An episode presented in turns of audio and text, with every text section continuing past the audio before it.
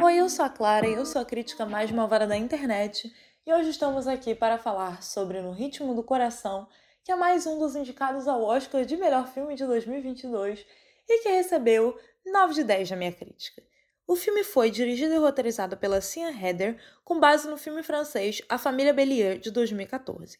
E no Ritmo do Coração é sobre a jovem de 17 anos, Ruby Rossi, a única pessoa que escuta em uma família de surdos.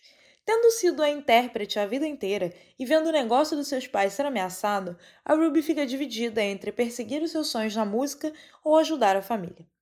De certo, você já assistiu muitos filmes do gênero Coming of Age, em que um protagonista precisa vencer as dificuldades que vêm junto com a transição da infância para a vida adulta. E apesar de ter muitas das características comuns a esse gênero, no ritmo do coração diferencia-se bastante da média por conta do contexto em que a Ruby está inserida, e o filme consegue criar uma história única que mistura drama e comédia na medida certa. Ao ser incentivada pelo professor Bernardo Villa-Lobos a ir atrás das aulas de canto, a Ruby se vê pela primeira vez fazendo algo que a desvencilha um pouco da sua família.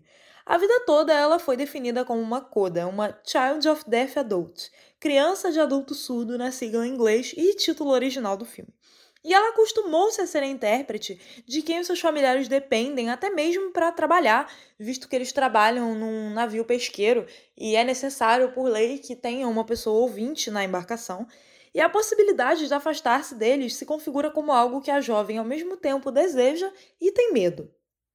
Em contrapartida, a vontade da filha de cantar é algo no mínimo difícil de entender para os seus pais, Jack e Frank, que a princípio pensam que a Ruby quer fazer isso apenas para contrariar os dois.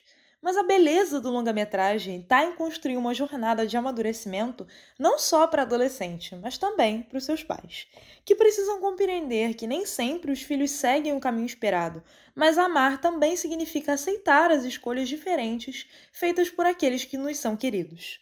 O filme encontra um elenco especialmente entrosado, com a Emilia Jones dando vida à protagonista Ruby de uma forma muito natural, fazendo com que todos os dilemas dela pareçam realistas. A Marlee Matlin e o Troy Kotsur são os pais Jack e Frank, carismáticos e expressivos em seus papéis, fugindo desse clichê tão comum em Hollywood dos pais rígidos.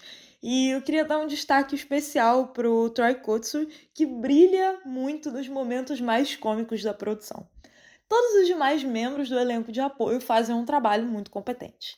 Apenas o romance entre a Ruby e o personagem do Miles soa desnecessário para a trama e um tanto quanto protocolar, porque espera-se que um filme coming of age aborde o primeiro amor de seu ou sua protagonista, então parece que foi só por isso que o romance foi colocado aqui, mas eu não senti nenhuma grande química entre os dois e nem vi tanta necessidade disso para a trama, então preferia só que não tivesse tido.